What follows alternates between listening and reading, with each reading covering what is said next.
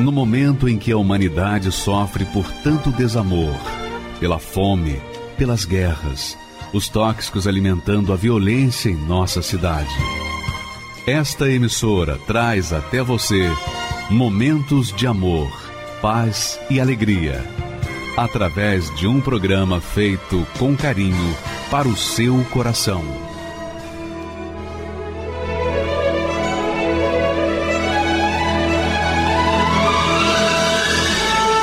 E agora, com você, a Palavra Amiga do Bispo Macedo.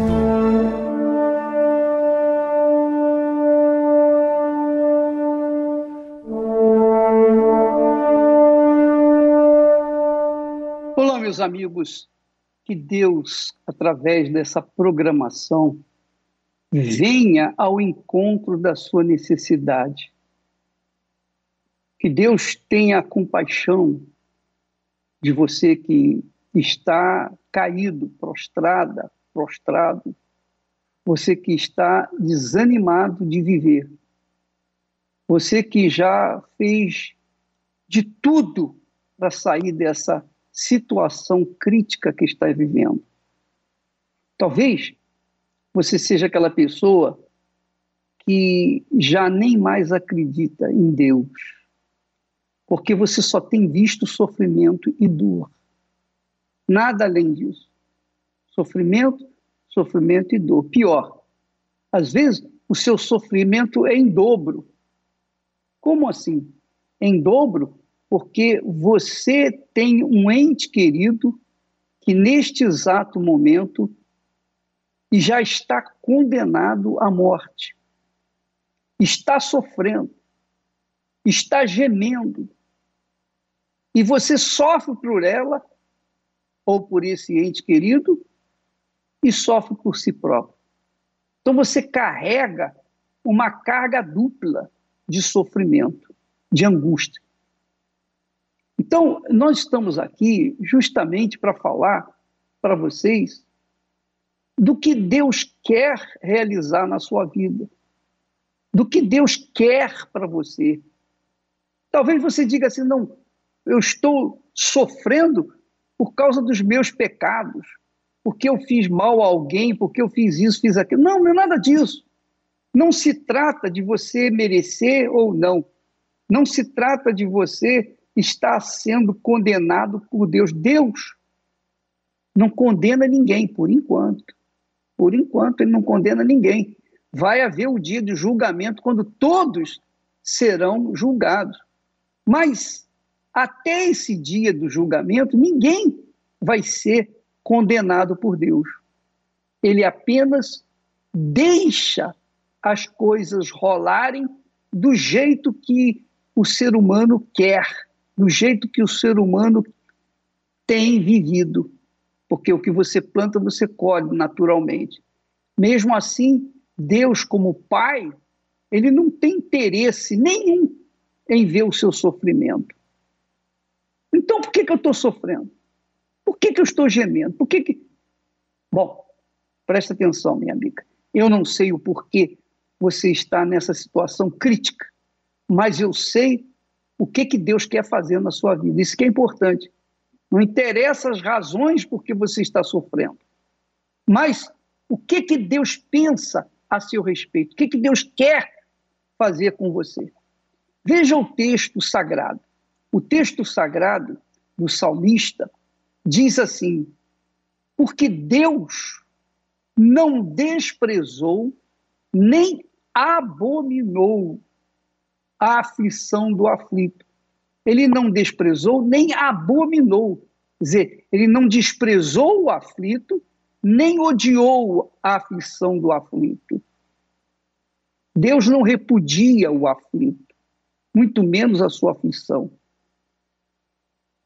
Deus não desprezou nem abominou a aflição do aflito, nem escondeu dele o seu rosto, como fazem os falsos amigos, não é verdade? Deus não escondeu o rosto dele de você.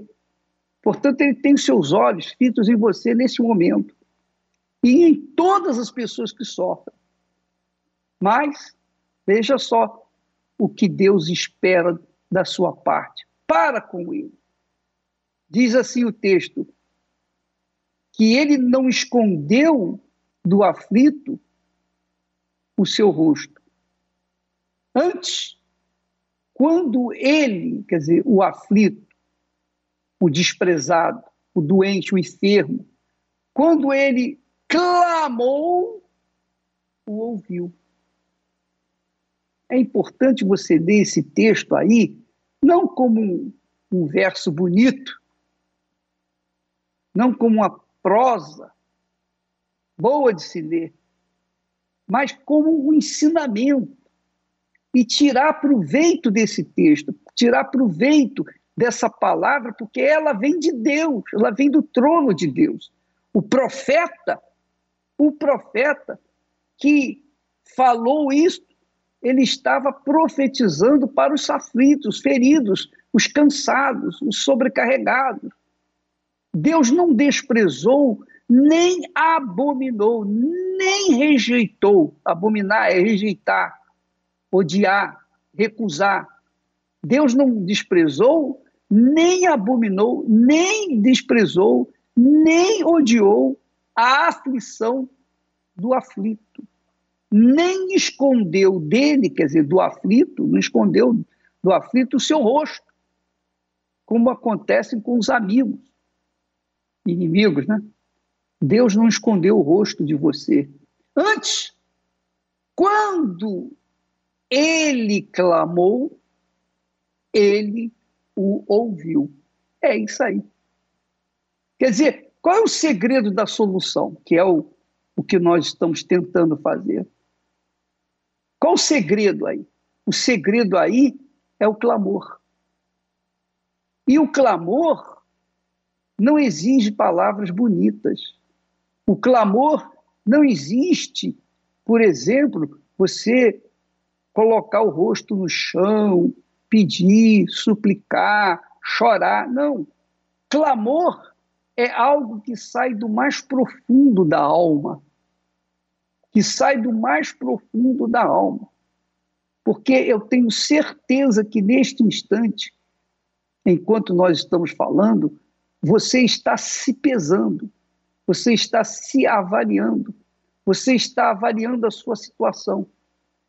Então, qualquer que seja a sua situação, qualquer que seja, mesmo que o médico tenha dito, olha, essa criatura já está cheio de metástase, já não tem mais jeito, já não, a medicina já fez o que podia fazer. Não há o que fazer mais. Mesmo que o médico já tenha dado o veredito final, Deus não tem os seus ouvidos fechados àqueles que o clamam. Ele quer livrá-la, livrá-lo dessa situação. Mas Deus necessita, precisa da sua fé, para que então ele possa te atender. É como o médico, você vai ao médico. Quando você chega diante do médico, o médico fica a ouvir o que, que você tem a falar, porque ele quer saber qual é o problema que você está vivendo. Quando você fala para o médico, olha, eu estou assim, assim, assado, conta a sua história, você está manifestando, esboçando uma fé autêntica no médico. Ora, Deus quer fazer a mesma coisa. Ele quer ouvir o seu clamor. Ele quer ouvir a manifestação da sua fé. Isso aconteceu no passado, no trabalho que Jesus fez. O cego se aproximou de Jesus e disse: Senhor, tem misericórdia de mim. Jesus o chamou e lhe perguntou: O que queres que eu te faça? O cego poderia ter alegado: Poxa, Senhor, o cego aqui sou eu, não é o Senhor. Jesus sabia que ele era cego, mas Jesus perguntou: O que queres que eu te faça? Aí sim, o cego esboçou a sua fé. Ele clamou: Eu quero ver, eu quero enxergar. Então Jesus o curou. porque ele manifestou a sua fé em Jesus. Então, assim também tem que ser você. Mas, o bispo, é tão simples assim? É simples. As pessoas é que complicam. As religiões dizem que você tem que merecer para alcançar a graça de Deus. Não tem nada disso, é mentira. Você não tem que merecer nada. Quando você manifesta a fé na promessa de Deus, quando você manifesta a fé nessa palavra, por exemplo, nesse texto, quando você esboça uma fé, poxa, então Deus ouve a mim, mesmo sendo pecador, mesmo sendo isso, aquilo, aquilo outro, ele me ouve, então ele atende você merecendo ou não merecendo. Porque Deus não nos trata segundo os nossos méritos, ele nos trata segundo a nossa fé. É a fé que nos justifica, que nos torna merecedores diante de Deus. Então, bispo, o senhor está dizendo que, mesmo que eu tenha feito tanto mal para outras pessoas, se eu manifestar a fé em Deus, ele vai me atender? Vai, claro que vai. E é por isso que ele permitiu que você estivesse aflita, aflito, porque só na aflição, só na dor, que a gente se humilha e invoca a Deus. E quando nós o invocamos, quando nós o clamamos, nós manifestamos a fé e ele ouve essa oração. No final dessa programação, nós estaremos unidos numa fé para, por você. Mas enquanto você não recebe essa oração, então eu queria que você visse testemunhos vivos do que Deus fez na vida de pessoas como você. Pessoas como você, exatamente como você, que fizeram a diferença, que essas pessoas estão hoje vivendo uma outra vida, uma nova dimensão mas eram pessoas também condenadas condenadas ao suicídio. Vamos ver agora a história, a história dessa psicóloga. Você vai ver o que, que aconteceu com ela. Era uma profissional da área médica, mas chegou um momento que nenhum dos seus colegas podia resolver o seu problema. Então ela clamou e vamos ver a resposta. Por favor, pode rodar. Uma certa feita, minha mãe, indicada por uma tia, me levou até um médico. Ele me examinou e me diagnosticou com depressão e transtorno de ansiedade.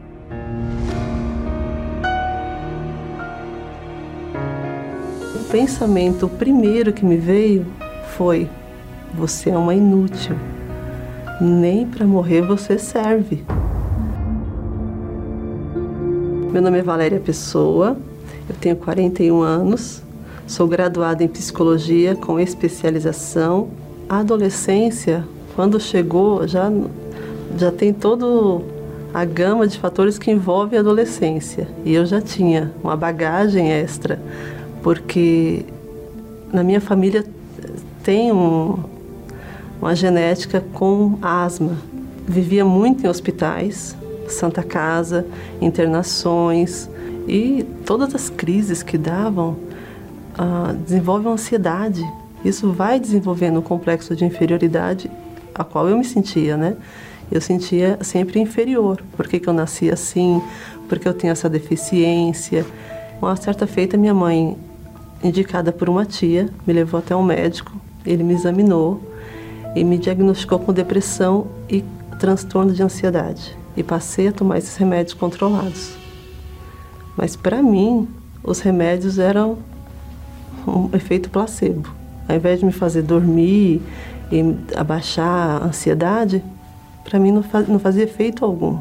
Passei a ouvir muitas vozes dentro da minha mente, falando: você não serve para nada, você é um inútil, vai embora mesmo, seus pais não te querem aqui, você é um peso morto.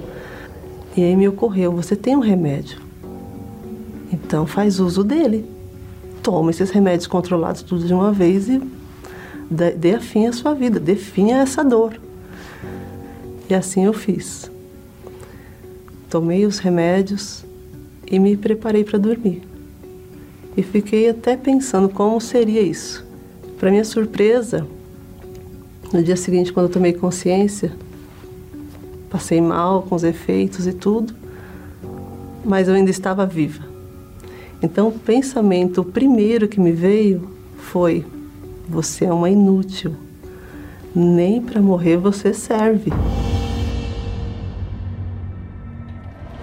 Então, eu frequentava outra denominação e por muitos anos, mas em dado momento eu observei que houve um declínio na fé aonde eu estava. A gente chegou a uma situação em que a gente não tinha um real no bolso e para mim aquilo era revoltante. Eu meditava muito. A fé sem obras ela é morta. Tá bom. Então minha fé está morta porque não estou vendo isso acontecer na minha vida. Dentro de mim havia uma revolta. Mas onde nós estávamos, não se exercitava essa fé agressiva, essa fé inteligente que é universal, né? divulga e exercita com muita frequência e sabedoria. Eu e meu esposo nós estávamos cansados e em busca de algo diferente. E aí meu esposo passou a assistir às reuniões da Universal através das redes sociais, através da rádio, da televisão, e com frequência ele ia assistindo. E um belo dia ele me fez um convite. Olha, tem algo diferente. A fé desse povo é uma fé diferente. Então vamos lá, vamos assistir uma reunião. Eu vim, o primeiro dia que eu vim à Universal, eu já vim meio desconfiada e preparada. O que eles disserem assim, eu vou ficar atenta. Vou ficar bem atenta porque uma coisa que eles disserem ali, que eu ver que está errado, eu já saio fora. Só que foi completamente diferente. Assim que eu pus o pé na igreja, aquela armadura caiu. Eu já entrei diferente. Aquele lugar é um lugar santo. E a presença de Deus está ali. E em nada os pastores fugiram no que tange a palavra de Deus. E ali já caiu uma. Isso daqui não é verdade. Né? O que ouvia falar da seita, não é, não existe. Quando nós saímos da reunião, foi algo assim muito gostoso. Eu e meu esposo, nós olhamos um para o outro e dissemos: e aí, vamos voltar quando? e nós voltamos na quarta, voltamos no domingo, na sexta-feira, tudo mudou né? é, não só no quesito financeiro, mas a fé foi revolucionária. E todo o nosso conhecimento, até acadêmico, ficou pequeno diante do conhecimento que a Universal nos, nos ensinou. A gente começou a exercitar a fé. Então, me entregar para o Deus vivo, o Deus único, foi a coisa mais certa que eu fiz na minha vida. Foi a coisa, a escolha perfeita na minha vida. Até o nome da nossa empresa, ela veio do altar, do Templo de Salomão. Quando meu esposo recebeu a inspiração e ele olhou para o altar do templo, ele viu aquelas duas colunas e dali nasceu BJ, Boaz e Jaquim, que são as duas colunas do templo do, de Salomão. A empresa está crescendo, tem os funcionários, tudo trabalhando bonitinho, registrado. Então, isso quem nos deu foi o altar. O altar foi quem nos deu, né? Então, através do que? Da nossa fé, dessa fé exercitada e praticada. Hoje a gente tem, graças a Deus, né, conquistamos. Nós temos uma casa muito grande no interior de São Paulo, temos uma vida de qualidade, é, podemos proporcionar isso para nossa filha é, para um pai, para uma mãe, não tem herança maior do que deixar para o seu filho herança de fé. Então, ver hoje minha filha com certeza de salvação, batizada com o Espírito Santo, é satisfatório para um pai e para uma mãe ver a sua filha exercitando essa fé, que antes não tinha. É interessantíssimo quando a gente observa que em outras, né, da denominação de onde eu vim, geralmente os pastores tinham teologia, né, eram graduados, e você chega na Universal, a grande maioria nem tem faculdade, mas eles falam da palavra de Deus com tanta propriedade, conhecimento e fé, que é uma coisa assim notória, não tem como falar. Esse povo, esses homens não são homens de Deus, não tem como dizer isso. A Igreja Universal para mim hoje é como uma grande faculdade. Tudo que eu aprendi até conhecê-la se tornou ínfimo para o conhecimento que ela me proporcionou em tão pouco tempo. E nada do que nós temos, nada, supera o Espírito Santo de Deus. Na hora que eu fui batizada com o Espírito Santo, eu fui preenchida. Saiu tudo, tudo, tudo, tudo. Tristeza, mágoa, vazio, tudo que tinha foi arrancado dentro de mim. E eu fui preenchida por uma paz, uma alegria que o que antes eu chorava, ali agora eu estava rindo de felicidade, de alegria. E a, a certeza de que Deus estava ali comigo foi muito forte, muito marcante. Então é algo que dali em diante foi um divisor de águas. Se hoje é, me dissesse assim, você troca isso pelo não, o Espírito Santo é tudo na minha vida. magnífico, extraordinário o que Deus faz. Vamos recordar aí, por favor, coloque aí o texto, o texto bíblico do Salmo 22. Ele diz assim: porque Deus, aqui está implícito, Deus não desprezou nem abominou, nem odiou a aflição do aflito, nem escondeu dele o seu rosto. Quer dizer que o, o rosto de Deus está focado nos aflitos, nos feridos, nos enfermos, nos necessitados, nos sofridos. E antes, quando ele clamou, ele ouviu. Então Deus tem os olhos focados em você. Focados em você. Você que está me ouvindo aí, é você mesmo. Comigo? É você mesmo, você que está me assistindo agora. É com você mesmo que eu estou falando. Deus tem os seus olhos focados em você. O seu rosto está virado para você. Mas ele só vai te atender a partir do momento em que você o invocar, a partir do momento que você o clamar. E no jejum de Daniel, é um clamor de 21 dias. 21 dias que você coloca, você mergulha sua mente, seus pensamentos na palavra de Deus. Você vai ler a Bíblia o máximo possível, vai mergulhar os seus pensamentos nos pensamentos de Deus durante 21 dias. Você pode trabalhar, você pode estudar, você pode fazer o que você tem que fazer. Mas uma coisa você não deve fazer: usar a sua mente para dividi-la com outra coisa, senão com os pensamentos de Deus. Esse é o, é o jejum de 21 dias. Não tem nada de, de deixar de comer, deixar de beber, nada disso você vai focar o seu pensamento apenas, exclusivamente nos pensamentos de Deus, durante 21 dias. Aí você vai ver o que, que vai acontecer. Você recebendo o Espírito de Deus, sua vida muda. Muda como a vida dessas pessoas mudou. Muda como a vida de todos os que o invocam muda. Basta você querer. E isso só você pode fazer por si. Eu não posso fazer esse jejum por você. Você tampouco pode fazer por mim. Cada um tem que fazer por si. A dor é sua, então eleve essa dor até o Todo-Poderoso. Aí talvez você diga assim, mas, ô bispo, eu não acredito muito. Não importa. Se você não acredita, ou se você está contaminado, está, digamos assim, infectado de pensamentos contrários à minha pessoa ou o trabalho que nós realizamos, por esse mundo afora, então você vai ver no testemunho do coronel, um homem que tinha tudo, tudo para me matar. Desejo, vontade de me matar, de tanta raiva, ódio que ele tinha de mim e do trabalho que a Igreja Universal faz por esse mundo afora. Vamos assistir o testemunho dele, porque vale a pena, até inclusive você aumentar um pouquinho aí o, o seu televisor, chamar os seus amigos, conhecidos. Vamos ver o que esse camarada tem a falar. O coronel, camarada que, de alta patente, que me odiava. Vamos assistir, por favor. Pode rodar.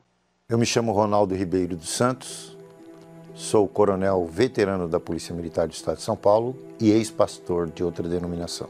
Bom, eu, na verdade, eu sempre odiei a Igreja Universal. E esse ódio veio por conta de coisas que eu ouvia dizer e por conta do, do que eu achava que era.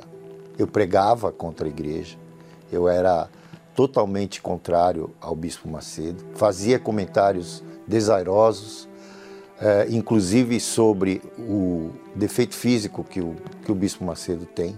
Eu falava que aquele defeito era por conta de castigo de Deus, porque ele ensinava os pastores da igreja a roubar e ele próprio era um grande ladrão. Eu era convidado para pregar em vários lugares, várias outras igrejas, e sempre que eu tinha uma oportunidade, eu falava mal da igreja. Eu não conseguia ouvir a voz do Bispo Macedo, eu não conseguia ouvir a, a rádio da igreja, e eu desligava. E minha vida, na verdade, era uma fake news. Por quê? Minha vida era de aparência. Eu tinha uma vida com a minha esposa é, que era de aparência, muito de aparência, a gente é, vivia muito mal. Eu não dizimava corretamente, mas eu achava que eu estava certo. Eu não é, ofertava corretamente, mas achava que estava certo. E ensinava o pior, eu ensinava o povo a fazer a mesma coisa. Ouvia dizer que, inclusive, na Igreja Universal fazia-se trabalhos de espiritismo. Muita gente falava para mim. E eu acreditava e repassava essa fake news. E eu achava que era que o Espírito Santo é que me conduzia. Em um determinado momento, depois de 10 anos de casamento, eu acabei conhecendo uma outra mulher e, e traí minha, minha mulher, traí minha esposa. E virei a cabeça por causa dessa mulher. E fui embora. Fui embora para uma outra cidade, muito longe da, da onde nós morávamos. Ah, um dos meus ministérios era, o primeiro era de ensino, que eu era responsável pela escola bíblica, da igreja, e o outro era justamente casais. Eu, eu dava aula para casais, como era um bom casamento. Quer dizer, tudo errado, né? E, mas na verdade eu não era feliz, né? Eu achava que era feliz, eu tentava me convencer que eu era feliz. Depois de quatro anos, eu reencontrei a minha esposa, a minha, no caso, na época, ex-esposa. E ali ela estava onde? Nesses quatro anos? Na Igreja Universal. Eu fiquei decepcionado. Eu sabia, o pessoal me falava, mas eu fiquei decepcionado. Falei para ela: não, não acredito que você está nessa igreja de ladrão. E ali ela já estava mudada. Ela era uma outra pessoa. Não era aquela pessoa que eu convivi durante 10 anos. Era uma pessoa que me chocou, porque ela era melhor do que eu. Eu entrei em conflito, um conflito terrível. Ali eu fiquei, eu, minha cabeça virou um parafuso. Por quê? Primeiro, eu não tinha deixado de amá-la. Eu descobri que eu ainda amava. Segundo, eu estava casado com a outra lá. E terceiro, minha área espiritual estava em frangalhos, porque tudo aquilo que eu acreditava desmoronou pelo simples fato da presença dela estar diferente, de uma pessoa ser diferente. E me bateu um desespero, que eu não sabia de onde vinha. Acabei chorando muito um dia e liguei para ela, pedi socorro para ela. Ela falou: Ah, você quer socorro? Fomos para minha igreja. Aí eu falei, não, eu não vou, não. Na Universal eu não entro. Ele falou, bom, então você fica aí com o seu problema. É a forma que eu tenho de te ajudar. E eu peguei e acabei indo, cedendo, porque eu estava desesperado. Fui, entrei na Universal, meio ressabiado, fui ouvido por quatro horas por um pastor que me, me atendeu de uma forma maravilhosa. E ali eu comecei a abrir os olhos. E quando eu retornei lá para outra cidade, a mulher me colocou para fora de casa. Aí que eu fiquei perdido mesmo. Acabei indo para um, um, hotel, liguei para a minha pra Adriana para pedir socorro de novo. Ela falou: não, se vira aí, vai para hotel, fica na tua aí. Quer dizer, eu achava que pelo fato dela ter sido minha ex-mulher, ela ia ficar toda solícita comigo, né? Me atender, me acolher. Ela falou: não, ela me tratou como um ser humano que precisava de ajuda, mas sem se envolver, né? E aquilo ali acabou abrindo um pouco os meus olhos. Resultado, eu acabei voltando para a cidade, vindo para a cidade que ela estava e comecei a procurar a igreja. Ela me levou de novo, comecei a participar das reuniões da terapia, né? A terapia foi muito importante para mim. Eu tive que largar a gravata, como eu falo, deixar o orgulho de lado e reconhecer que eu estava errado. Aí eu me batizei realmente né? e percebi que todo aquele dom, aqueles dons que eu tinha, tudo engano, era tudo uma coisa enganosa.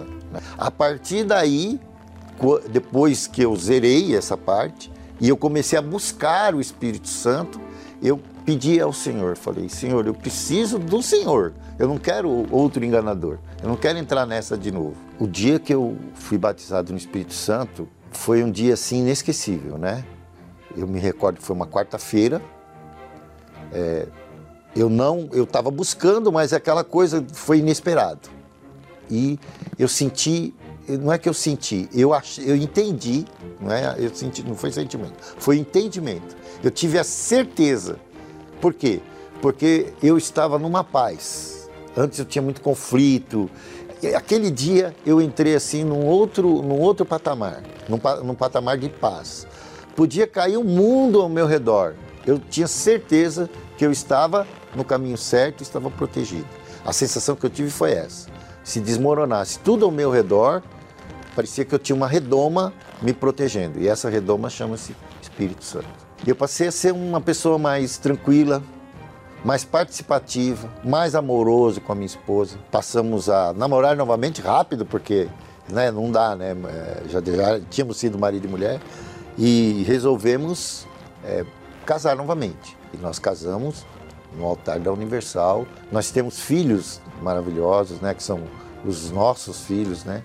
É, temos netos, eu tenho, são cinco filhos ao todo, sete netos. Hoje nós temos, conseguimos um sonho que foi uma casa própria, né? Uma condição financeira abençoada e nós não deixamos de fazer esses sacrifícios. Hoje eu sou universal, faço questão de dizer que sou universal e eu mostro, eu não preciso dizer o que a Universal fez. Eu posso falar quando me perguntam, mas eu não preciso dizer, é só mostrar a minha vida. A minha vida antes e a minha vida agora, a minha vida depois.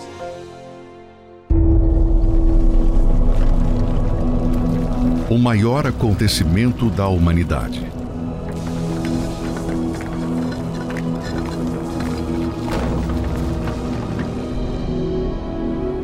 A ressurreição do Senhor Jesus.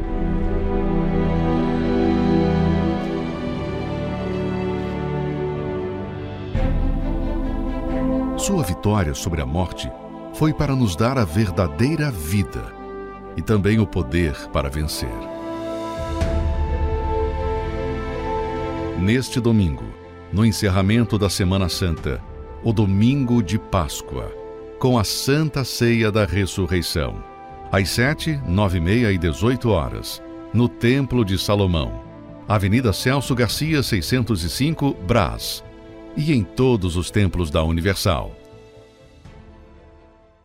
Meu nome é Michele Pereira, tenho 36 anos, sou vendedora e cheguei na igreja com a vida totalmente destruída, totalmente vazia era um vazio, assim, uma tristeza que não, não, tive, não tinha nada que preenchesse. Era falado sobre a importância de ter o Espírito Santo, mas eu entendia até a página 2.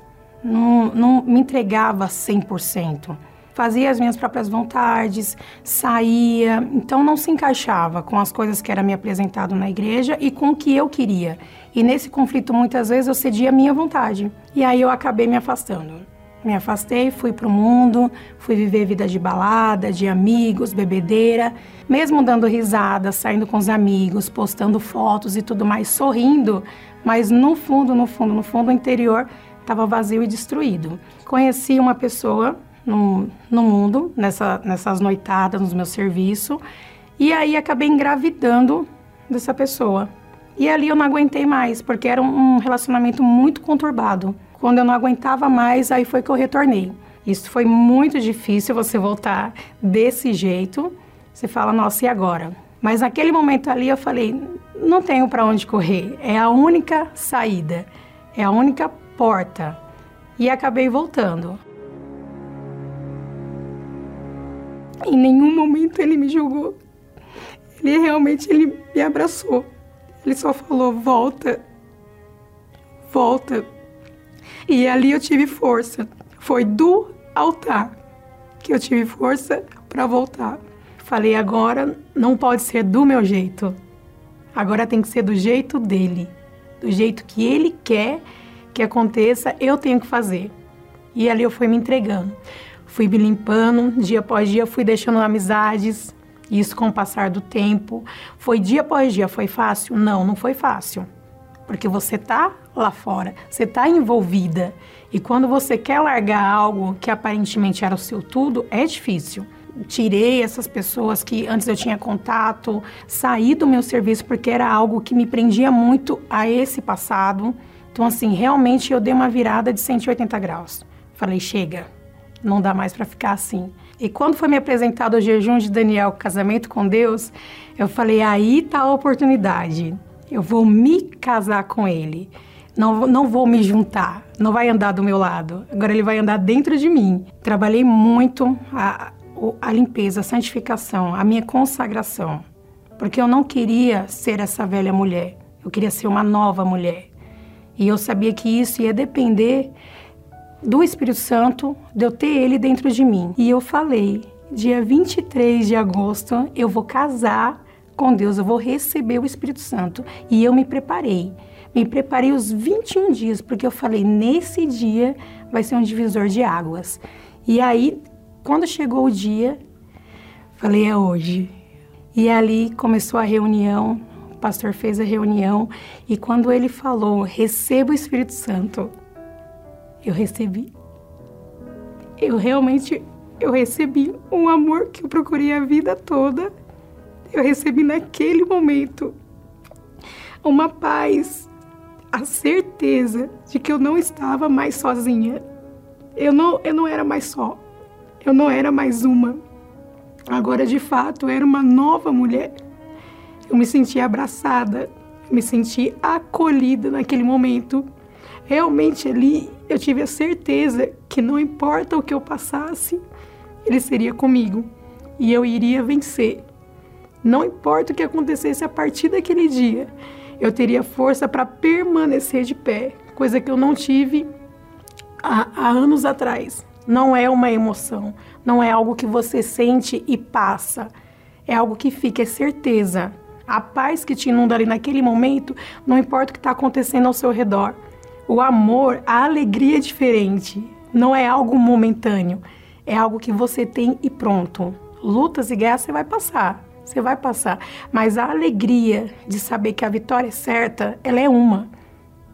E é isso que você tem quando você recebe o Espírito Santo, é certeza. Depois vem a guerra, vai vir guerra, vai vir luta, vai vir tudo. Mas a certeza que ele é com você e vai dar certo, isso ninguém tira de dentro de você. Hoje com o Espírito Santo é totalmente diferente. Hoje eu tenho sabedoria, para saber tomar as decisões certas, não na emoção como era anteriormente. Ai, tá acontecendo, vou e faço, reajo. Não. É pensado. Hoje eu não me desespero diante de qualquer situação. Hoje ele é o meu autocontrole, ele é o meu porto seguro, ele é a minha paz, ele é o meu tudo. Hoje eu tenho vida porque eu tenho o Espírito Santo. Hoje eu não preciso de alguém para ser feliz. Eu sou feliz sozinha. Foi muito importante o jejum de Daniel para mim. Muitas vezes, para você ouvir uma determinada voz, você tem que abafar outras. E na nossa correria do dia a dia, se a gente perde esse foco, perde essa visão do altar do Espírito Santo, você não consegue ouvir a voz dele. Então, assim, o jejum de Daniel para mim foi primordial para eu receber o Espírito Santo. Se não fosse ele, se eu não tivesse focado ali, eu não teria recebido. O propósito contribuiu muito para isso, me ajudou muito.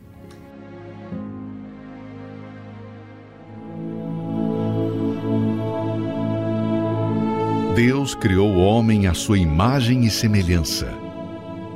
E desde então sempre procurou encontrar em cada um de nós sua maior característica, a santidade. Viver em santidade significa manter diariamente a pureza nos pensamentos e atitudes.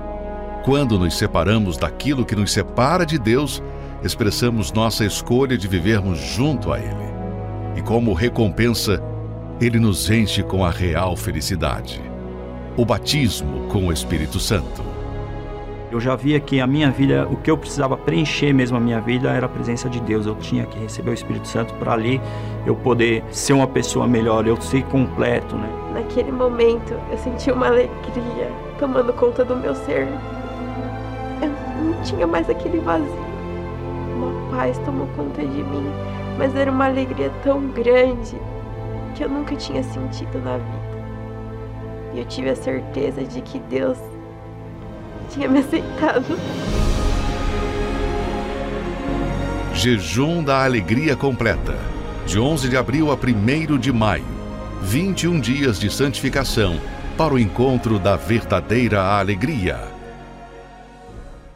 Me chamo Daiane Queiroz da Silva, tenho 27 anos, trabalho atualmente como decoradora de festas. Tive uma infância tranquila, até os 10 anos de idade os meus pais se separaram, né? Muita briga, muita traição. E aí a minha mãe ficou sozinha, né? Com quatro crianças para cuidar. E aí um, um certo dia é, eu descobri que o, quem eu chamava de pai não era o meu pai. E ali começou vários problemas de saúde, né? Comecei com diabetes emocional, né? Não podia ficar muito agitada, nem nervosa, subia muito, chegava a a parar no hospital e ali comecei a fazer um tratamento rigoroso da diabetes. Decorrente da diabetes também veio a epilepsia, né, convulsões seguidas e ali eu comecei a tomar remédio, tanto Gardenal para epilepsia quanto a insulina para diabetes, para controlar. Mesmo assim, por muito tempo não controlava. E aí após eu descobrir que ele não era meu pai, ali nasceu uma um sentimento ruim dentro de mim, de raiva, de tristeza, de agora eu vou descontar tudo o que eles fizeram, a mentira eles vão pagar. E ali eu comecei a me, revelar, a me rebelar mesmo. Comecei com amizades, minha mãe saía para trabalhar à noite, eu saía para ir para balada, para festa, para bagunça e cada dia alimentando mais aquele sentimento. Aí engravidei, nessas baladas da rua, né, de bagunça, engravidei com 14 anos e ali nenhum dos dois trabalhava, não tinha perspectiva de casamento, de namoro, de nada, nada sério. Ele até chegou a registrar minha filha, mas não passou disso. E ali eu comecei a trabalhar para sustentar minha filha, né? E aí um dia uma amiga fez um convite para mim na casa dela, né? E aí, chegando na casa dela, acabei conhecendo meu atual esposo hoje. E aí, com dois meses, a gente foi morar junto, sem nem se conhecer direito. E ali começou os conflitos, né?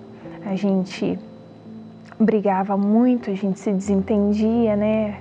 Teve traições da parte dele, ele saía muito à noite, eu ficava muito sozinha.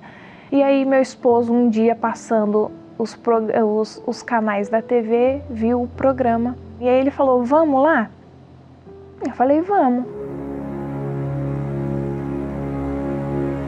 Chegamos no templo, tudo enorme, né? Tudo lindo. E aí a gente vinha, pegava firme, e aí com uns dois anos, mais ou menos, me afastei totalmente da presença de Deus. Só que ali eu já estava doente, comecei a sentir uma, uma dor nas costas muito forte e aí foi, fui procurar um médico.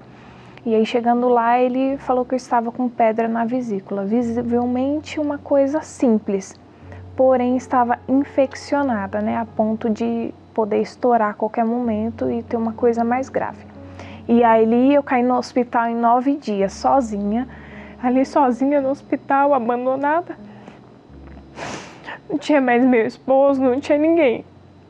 E aí, dia após dia, os médicos vinham, né? Não, não tá bom ainda, né? Seus exames estão tá muito alterado. E ali tinha as visitas do, do grupo do hospital, né? E ali a obreira veio e orou por mim. E ela falou: Jesus está de braços abertos, te esperando. Ali eu lembrei de tudo que Deus fez por mim. E eu lembro que eu entrei no banheiro, eu nem podia levantar muito. Eu pedi para a enfermeira, falei: Posso ir até o banheiro? E ela deixou. Eu lembro como se fosse hoje. Eu fechei a porta do banheiro, me ajoelhei com bastante dificuldade. Falei, meu Deus, faço um voto com o Senhor. Eu sei que eu abandonei o Senhor, mas o Senhor me tirar daqui, eu prometo que eu vou para casa do Senhor, eu vou me firmar, eu vou me batizar, me dá mais uma chance. Porque eu tinha certeza que se eu subisse para aquele centro cirúrgico, eu não ia descer de lá. E eu estaria perdida com a minha alma. Eu tinha certeza disso. E ali veio uma paz, uma tranquilidade e eu comecei a dormir. No outro dia, os médicos, os exames mudaram e eu pude operar. No outro dia, foi uma coisa assim muito rápida. Os médicos falaram, nossa, melhorou muito. E eu já não tinha mais aquela angústia, aquela tristeza, aquela necessidade de ter visita, de ter alguém ali comigo. E aí eu operei.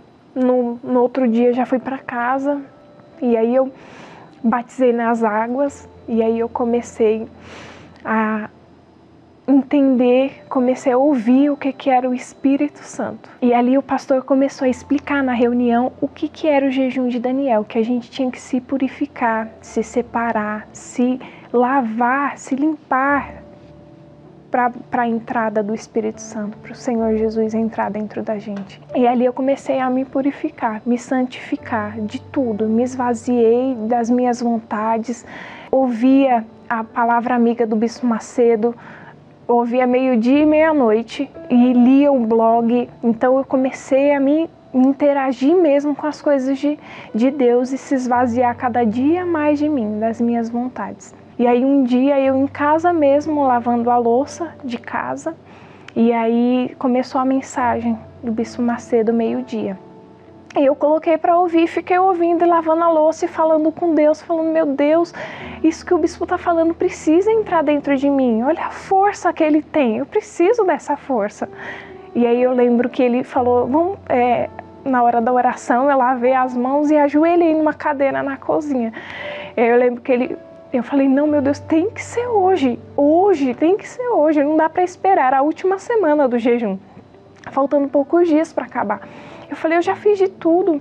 E o Bispo Macedo falou assim: você que fez tudo para Deus, tudo que o Espírito Santo te pediu, tudo, você se esvaziou de si, se purificou, se limpou.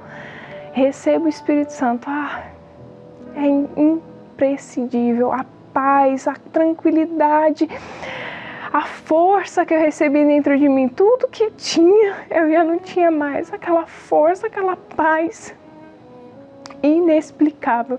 O Espírito Santo não se explica, não tem como explicar o Espírito Santo. É uma força, uma paz, uma certeza, uma vontade de falar para as pessoas: busca, busca, se entrega, que vai dar certo, ele é perfeito. E ali começou, dia após dia, os frutos aparecendo.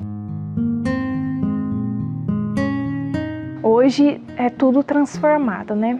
Hoje eu não tenho, não tomo mais aquele monte de remédio que eu tomava. Hoje eu já não, não tenho epilepsia. Hoje eu não tenho diabetes. Hoje a vida é totalmente transformada. A minha casa tem paz, tem alegria. Eu e meu esposo somos unidos, se damos muito bem. Hoje o que eu tenho eu posso dar para as pessoas, que é um bem maior, que é o Espírito de Deus.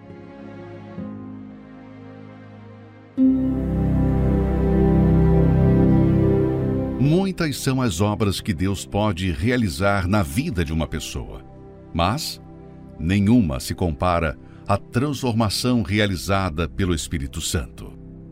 E ali o próprio Espírito Santo falou comigo: Eu sou o seu pai, eu sou a sua família, eu sou o teu Deus. E eu nunca mais vou te deixar sozinho. Você nunca mais vai estar sozinha. Tenho paz. Eu não tenho aquela preocupação e ansiedade meu amanhã. Entendeu? Eu, eu sei que Deus está cuidando disso. Eu procurava em prazeres, eu procurava em homens, eu procurava nas, nas baladas, na bebida, eu procurava essa alegria e eu não encontrava. E no Espírito Santo eu encontrei essa paz. Como encontrar essa alegria e essa paz?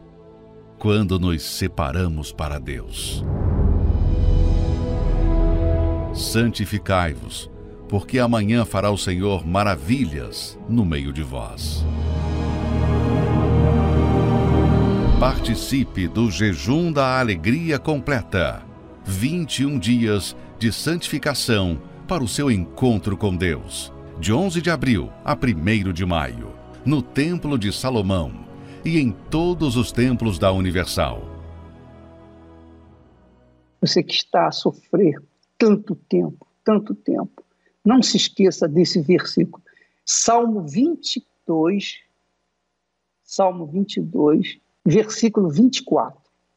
Para você não esquecer, tenha sempre guardado esse texto. Porque não desprezou, falando de Deus, Deus não desprezou, nem abominou, nem odiou a aflição do aflito, nem escondeu dele o seu rosto. Antes, quando ele clamou, ele ouviu. Vamos clamar? Vamos falar com Deus agora em nome de Jesus.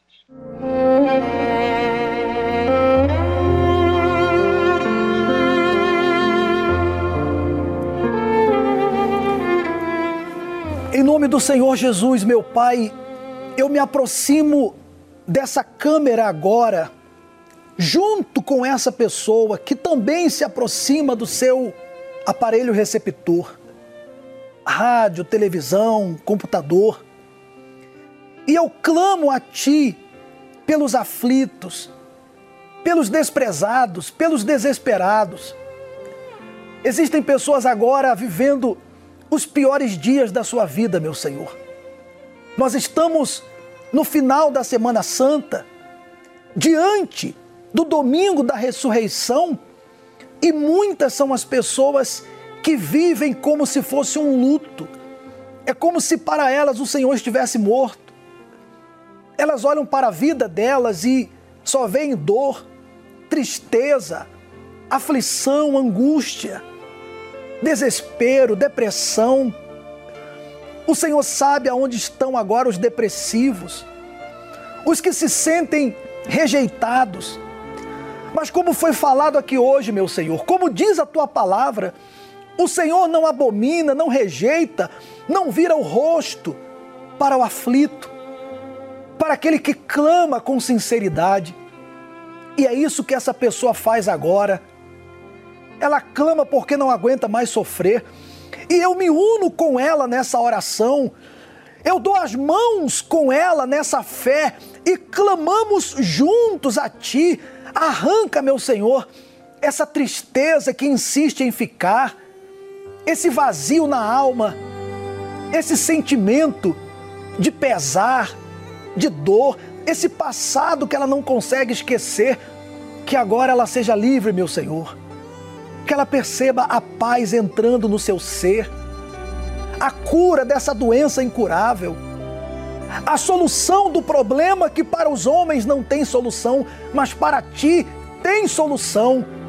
Então que ela receba agora, em o nome do Senhor Jesus Cristo, que a dor saia, que a angústia saia e ela perceba que o Senhor toca nela nesse momento, meu Senhor que quando terminarmos essa oração, ela não seja mais aflita, desesperada, depressiva, que ela perceba que ela é uma nova pessoa. E eu aproveito esse momento também e estendo as minhas mãos para essas que estão no jejum de Daniel, estão se santificando. Essa pessoa que tem buscado o teu espírito, que agora venha Venha, ó Espírito Santo, dos quatro ventos e encha essa pessoa. Ela tem te buscado, meu Pai. O Senhor é testemunha que há pessoas que, desde o início desse jejum, têm feito conforme orientado, têm se envolvido com a tua palavra, têm se envolvido com o Senhor e têm se afastado das notícias, das coisas desse mundo. Então venha, ó Espírito Santo, agora em o nome do Senhor Jesus, meu amigo, minha amiga, receba o Espírito Santo aí agora. Seja batizado com o Espírito Santo. Aonde você está, receba aí o Espírito de Deus. E nunca mais você será a mesma pessoa. E quem crer, abra os seus olhos. Olha aqui para mim. Jesus está aí com você nunca mais a sua vida será a mesma a partir de hoje. E você que não tinha o Espírito Santo, você recebeu agora. E quem havia preparado o copo com água, beba com fé.